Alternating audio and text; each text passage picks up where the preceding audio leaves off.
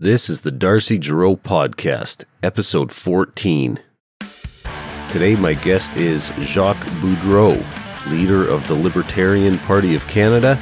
We're going to talk about what a holistic approach to the COVID pandemic would have looked like.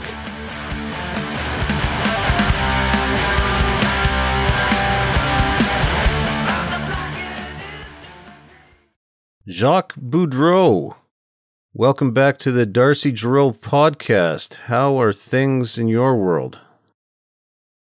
Good. We are going to the polls tomorrow. So Oh, it's always a bit exciting. tomorrow for the Ontario election. That's correct. Okay, well, I don't think this episode will air until next week, but uh, so people know we are recording this on June 1st. Okay. COVID still seems to be dominating headlines, and I know you have some things on your mind that you want to address regarding the last couple years. Let's start with this idea of following the science, which has become this weird cult like slogan, uh, which makes no sense to a normal person in the context that people are currently using it. Uh, how how do you respond when someone tells you to follow the science? Right. Well, part I want to do here is I want to equip people who may not have a science background. Um, I have a degree in actuarial science. It's, of course, very math and statistics uh, heavy, but I've had exposure to, you know, first year university physics and chemistry. And so, anyway, it's very clear that there's a very basic misunderstanding of science. The first thing I would point out is that science is a process, it's not an answer, which most people don't get. And what I mean by this is that we're talking here about the scientific method. And the scientific method, in terms of the theory, is is pretty easy. The application is is difficult.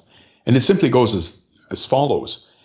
If you through anecdotal evidence, observation, you believe that the world works in a certain way, that becomes your hypothesis. And then it's incumbent upon the person to go and do an experiment to test it. Now, and this is the crucial part if the experiment's results are in line with the hypothesis, you have not proven the hypothesis. All it does is it allows you to continue to use the hypothesis until possibly something comes along that actually tells you your hypothesis was wrong. This has happened countless times in science where there was an understanding this is our hypothesis, it seems to be the best thing that we've got going forward, and eventually you come to a point where you say, well, this hypothesis doesn't work anymore.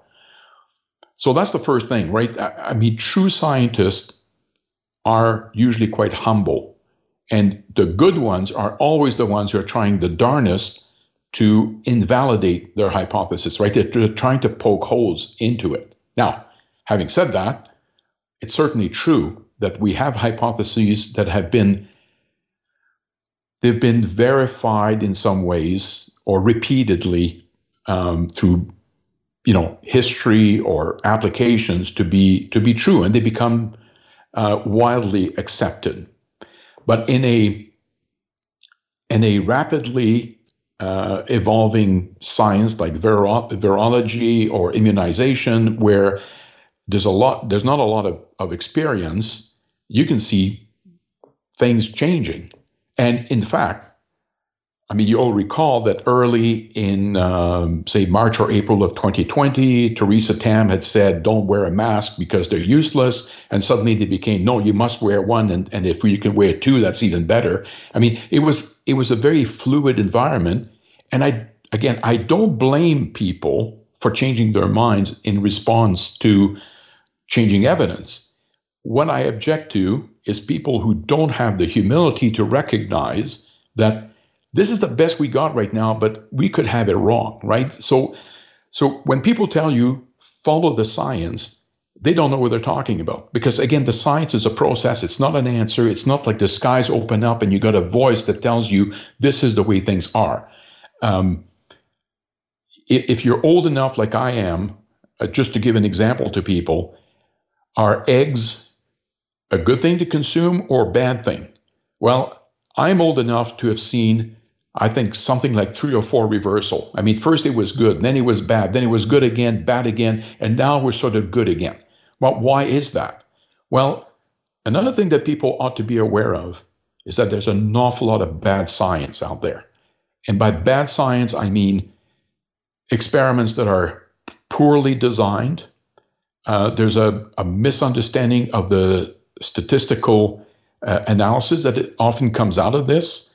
Uh, it's it's surprisingly shocking to see how many uh, scientists get the, the the the confusion between correlation and causation. I mean, I could go on and on, and I've seen again my share of studies that, upon scrutiny, uh, just just fall apart. And then you obviously you have to be very careful of the um, the conclusion that people reach, right? So so so my point to people would be when people say say follow the science, I mean you could they could you basically repeat what I've said is that it's a process, it's not an answer, and if it hasn't been around for very long, hasn't been tested very often, you're perfectly entitled to be skeptical. Mm-hmm. For sure.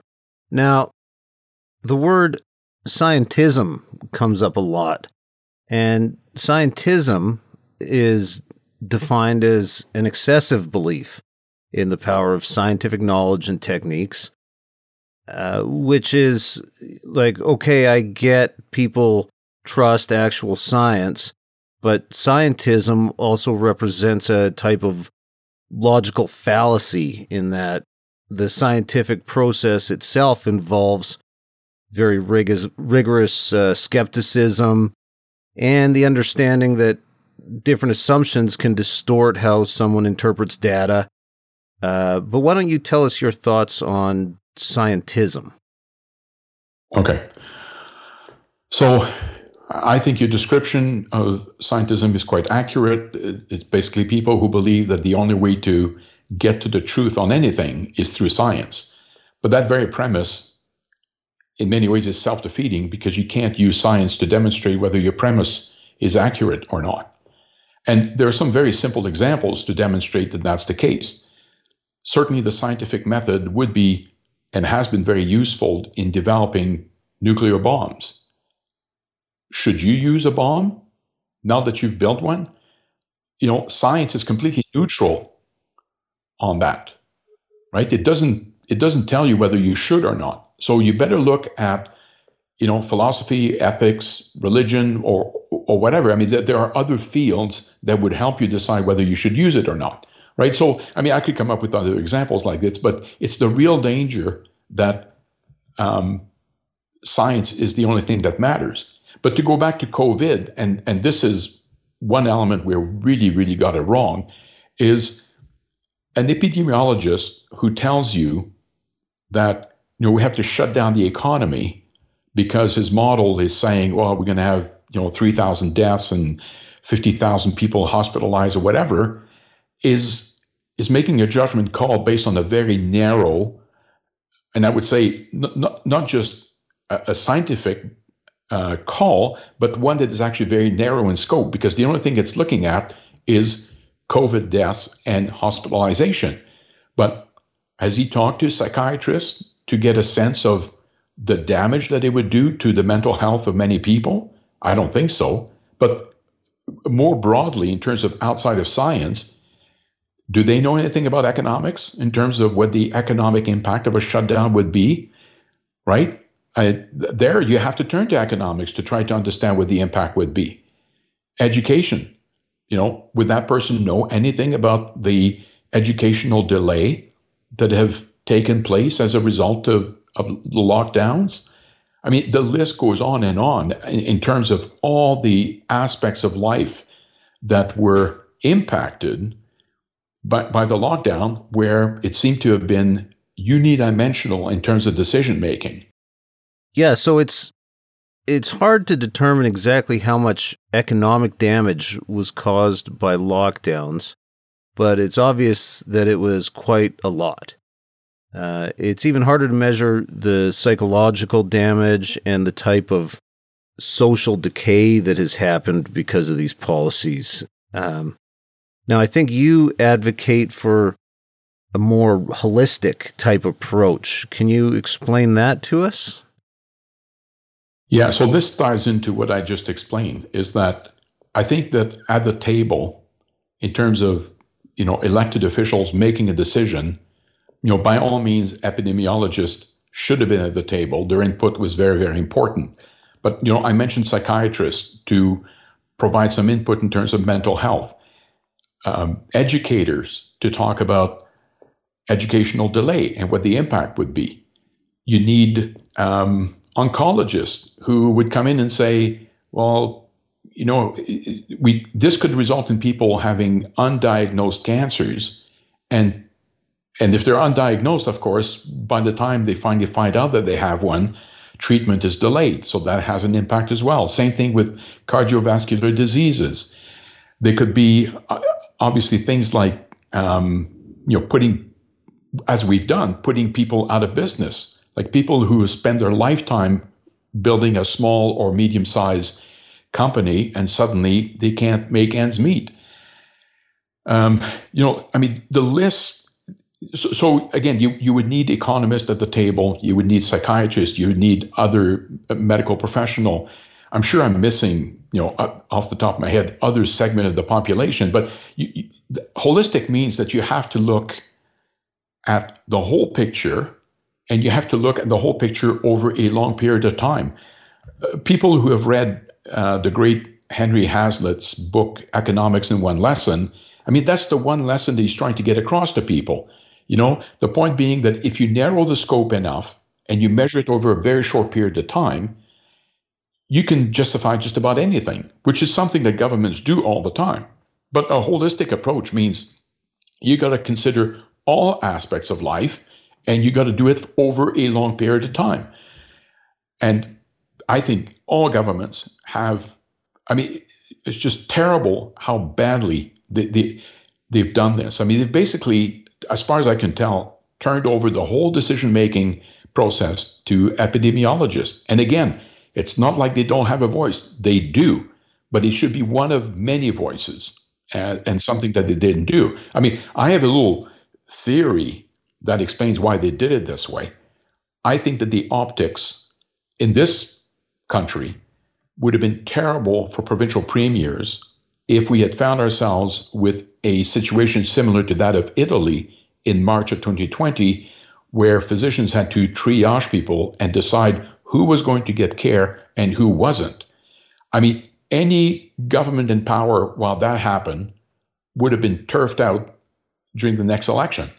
But notice again, this is for their well being, not the well being of people, in the sense that they're willing to sacrifice short term gain from their perspective for long term losses. And and this now I'm, I'm going to quote Bastiat. To me, it's it's very much the seen and unseen, right? I mean, you, you see a healthcare system that can't cope. Um, that's the seen. What is unseen is, say, cancer patients spread over a, a wide area over many, many years, and that doesn't make the news, right? So people are unaware of that. So th- these are the types of things that you know governments would do in order to you know protect themselves at our expense. Yeah, yeah, absolutely.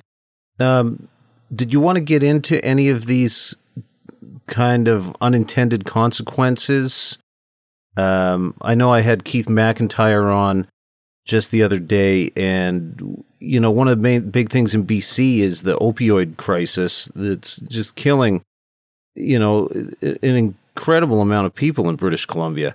Um, and I know you're in Ontario. Can you so can you give us kind of a perspective on, you know, what some of these other these the unintended consequences of these lockdowns and these policies have been in Ontario? Well, I think um, overdoses are are up quite a bit as well. So that that is certainly one.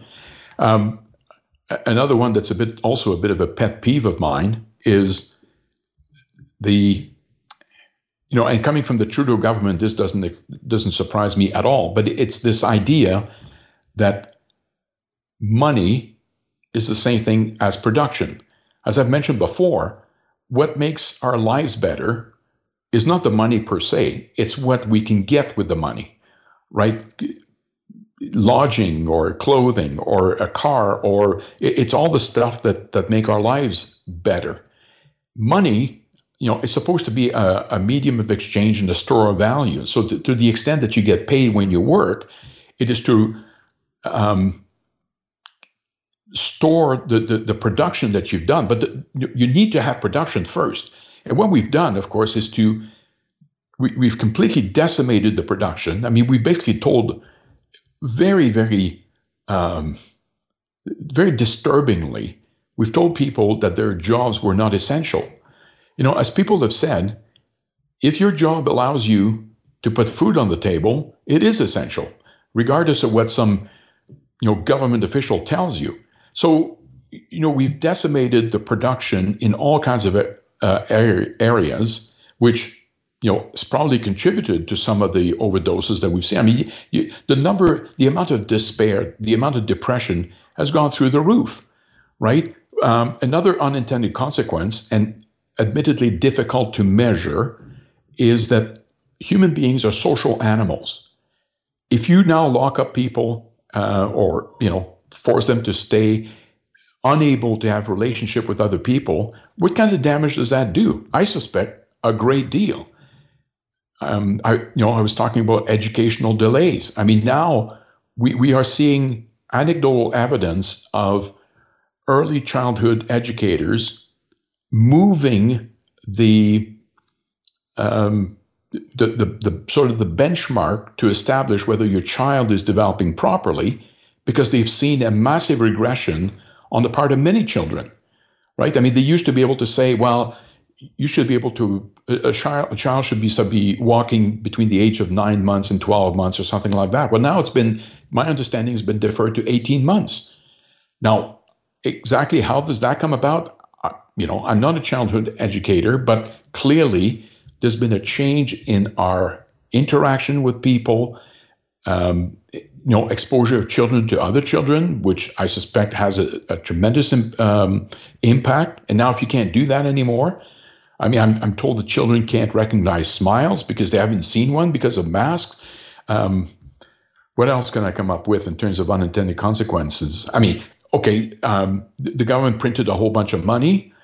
So now we have more money and fewer goods because again, we've decimated the, the, the production. So there's less supply and more demand. Well, what do you think is going to happen? Well, prices are going to go up. Well, okay, unintended consequences. If you are, as I am now, a retiree with a fixed um, pension, like one that's not indexed, well, every year that goes by at six, seven, eight percent inflation rate, I'm falling behind. So I'm going to be worse off. So there's going to be millions of Canadians who, are going to be uh, feeling the pinch on this. With all again the the the right. I mean, we we are a consumer driven economy. Well, if seniors can't spend as much on the sort of the non-essential, I mean, if more of your money now has to go to pay for food and gasoline, well, you have less money to go on a cruise. So maybe the cruise industry is going to suffer.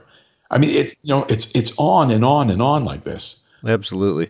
Um, I know the big one, or the big two, probably in Alberta, are always uh, suicide and, and, divorce, and I and I think some of those are uh, Alberta might be uh, kind of a statistic anomaly because historically it's a little more sensitive to the boom and bust cycle. Well, I suspect it's gone up everywhere simply because if you if you destroy someone's business, you have a serious problem. I mean, for, for the listeners who are interested, I would point them to a study that came out, I think it was in January of this year, by Douglas Allen at Simon Fraser University. And what they did was to calculate the overall cost of the lockdowns compared to the benefits.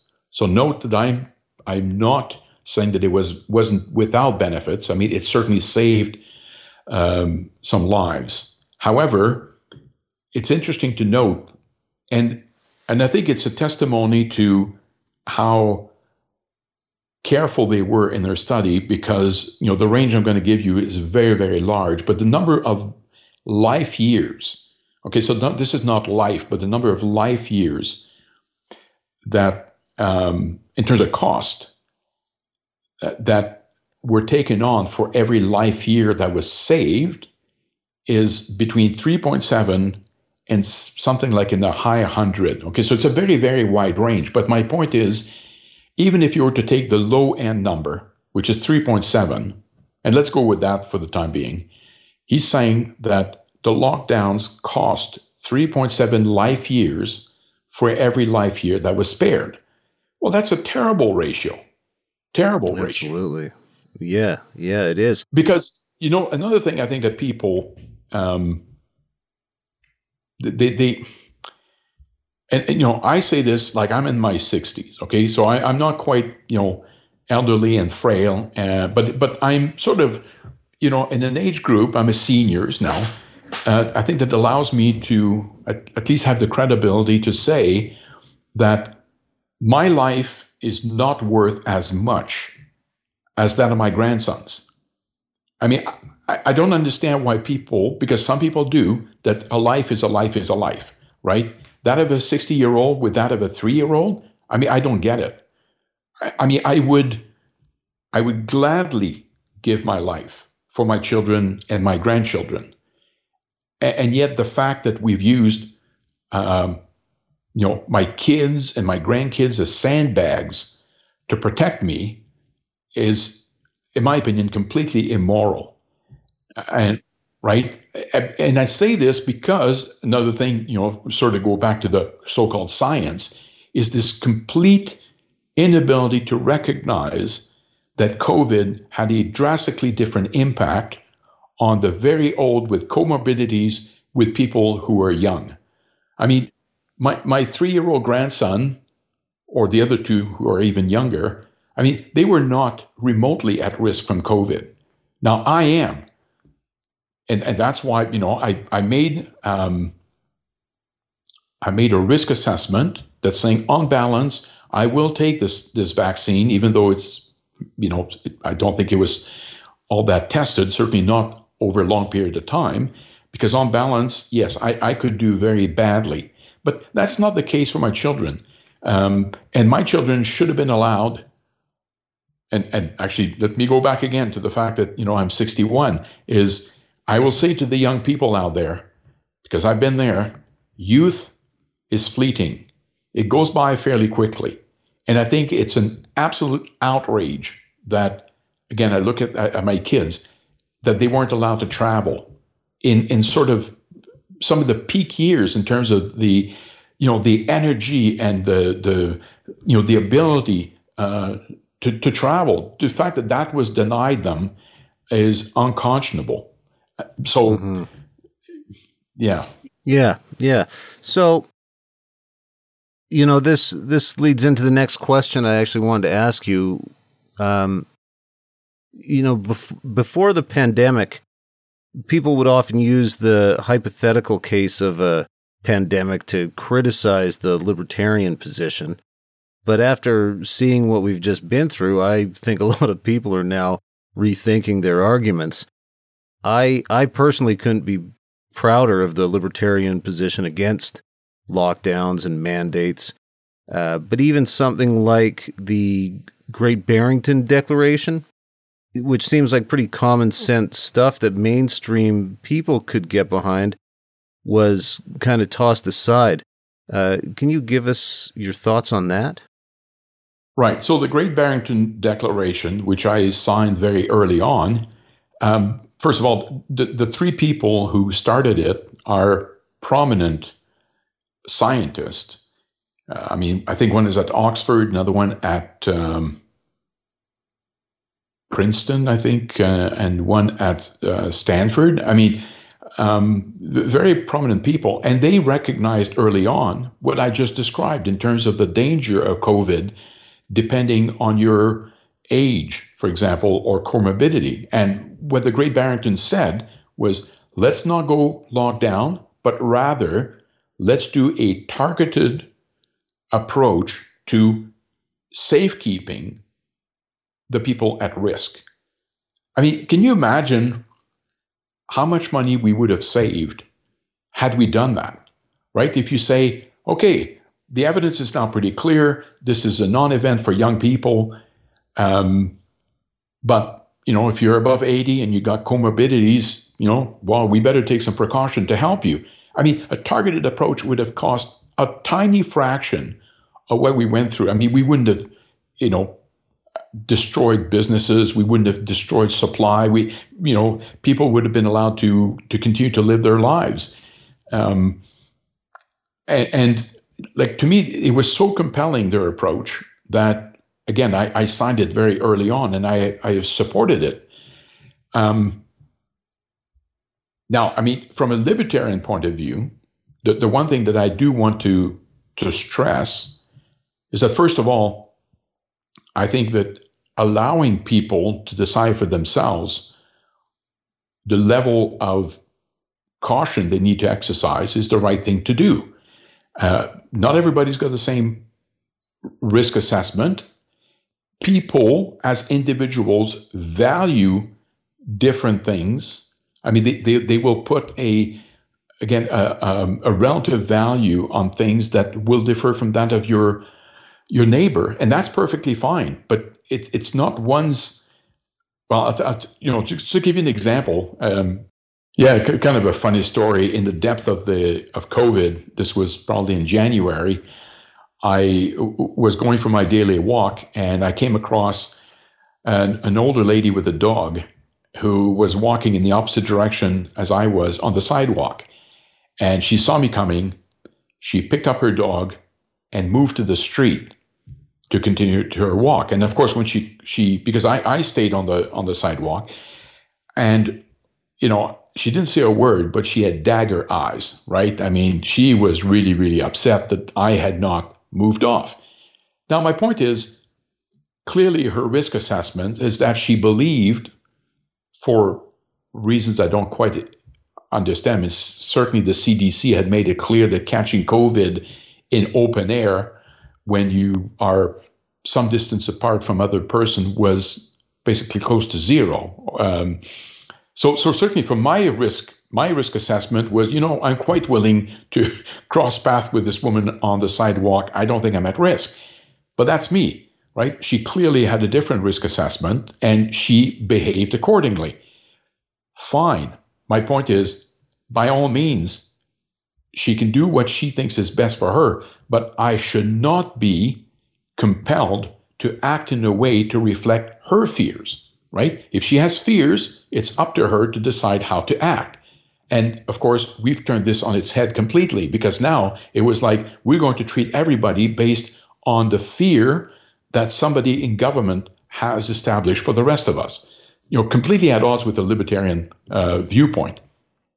Now, here I want to bring in the non-aggression principle as a way to guide us because again there's there's been a terrible terrible misunderstanding on the part of our dear elected officials. It became pretty clear quite early that being vaccinated didn't stop one from getting another round of i mean catching covid again and to be able to transmit it Yet the narrative that we get from the government is completely the opposite. Like they, they behave as if if you're vaccinated, then hey, you can get on the plane, you can do, you know, right? But the point that's simply like if you're vaccinated or not is irrelevant. What matters is do you have COVID or not? It, you know, you listen to Trudeau, and what you get is that when it comes time to boarding a plane, it is perfectly fine for you to board a plane because you're vaccinated, even though you have COVID at that moment. But it would be totally inappropriate for you to board a plane if you're unvaccinated, but you don't have COVID. I mean, it's this sounds to me like a Monty Python skit is so absurd, right? It makes no sense whatsoever. And yet that's what we've done. So, you know, from a libertarian point of view, I think what should have the emphasis should have been we don't care about your vaccination status. We care about whether you have the disease at this point because you know it would be inappropriate. In fact i would say a violation of the non-aggression principle if somebody with the disease decided to commingle with people right? I mean now you're committing a, a potential act of aggression. So the, the whole emphasis would have been on testing right? I mean like think about these gyms or restaurants right the, the emphasis should have been we don't care about your, your vaccination status because if you're if you're vaccinated, you can still have COVID and you can still pass it on. But right now we're going to test you. You pass the test, boom, please come in. That that would have been a far, far better way of doing things than this sort of you know box checking exercise of whether you can show a QR code to people. Yeah. Yeah, for sure. Um so just one more question. Um because just about in every episode, the Canadian uh, healthcare system comes up. I've considered uh, changing this to a, a, a podcast committed exclusively to the Canadian healthcare system, but uh, uh, you know, and what what comes up is how this system was broken before COVID. Um, give us your opinion on how the failures of the public healthcare system led to the terrible decision making we saw throughout the pandemic. Well, the first thing I will say is that the current healthcare system is run without any margins whatsoever. And I'll give you an example. There's um, a suburb of Toronto called Brampton. In 2018, so this is prior to COVID, they declared an emergency situation because their hospitals were completely overwhelmed by your run of the mill flu season. Again, pre COVID, right? Just a, a particularly bad flu season, completely overwhelmed. We have no margin to speak of. I'm not aware of any industry that runs on that basis. I mean, everybody usually runs something with some kind of spare capacity. And here, again, I want to stress to people that I am not advocating. You know, I used to work in the life insurance industry. The life insurance industry's got all kinds of margins for things going bad, but the margins are not so large that if something absolutely catastrophic were to happen, that the industry would be able to pay all claims. I mean, that that would render the whole thing completely unworkable. But you need to have some margins, right? I mean, there's all kinds of statistical analysis that can be done where you you know you can develop sort of standard deviations and you know calculate probabilities that things are going to exceed a certain threshold but i don't think any of this is done. So to go back to a point i made earlier if you have no spare capacity and you got a new pathogen coming along well you can see why people would say well you know we got to shut down everything because we're going to be overwhelmed. I don't think that a publicly run system has the capacity to adapt. I mean, we continue to make it illegal for people to provide certain services on a private basis. I mean, I can easily, easily imagine an entrepreneur, like say a, a physician, and possibly even a, a, retired physician who would say, "Hey, here's an opportunity for me to help people while, you know, making some money from this, and I'm going to set up, you know, a clinic or um, I, am going to come and offer my services to to people who have been, uh, you know, they're desperately looking for some care. I mean, one has to be very careful to always limit what we imagine the market can do because of one's lack of imagination. I, I am the first one to admit that I'm not the most creative person. So I don't you know, I'm often quite floored by some of the um, uh, the innovation that takes place. I mean, there are some very, very innovative, very creative people out in the world. I mean, I, um, you know, I think of uh, Elon Musk and the stuff that he does, or the things he comes up with, or uh, Steve Jobs. But but those are the people you can't. If you lack imagination, you can't imagine the world through your your limited scope. This is where you you have to step back and be willing to trust that there are people out there who are more creative, more innovative than you are, and assume that some of them would step up and come up with some solutions. I'm not saying they would be perfect, but it would have been way better, again, if we had allowed the free market to come to the rescue and say, all right, we, we got some, some people here who've come up with this design here where we can set up alternative clinics or, you know, things of that sort to, to help us out. But that it's not even legal in this country, if you can imagine it. So no, we, we have a system that's not it's not well run. It has no spare capacity couldn't deal with a crisis like this, short of, again, shutting down everything, which is, you know, as we said, in aggregate cause more harm than good. Okay, Jacques. Well, it is always a pleasure having you on, and I'm I'm sure we'll see you again very soon. All right. Thank you very much. That was Jacques Boudreau, leader of the Libertarian Party of Canada. You can follow him on Twitter at Vote Boudreau. And to make sure you never miss an episode of the Darcy Gerow podcast, subscribe on Substack.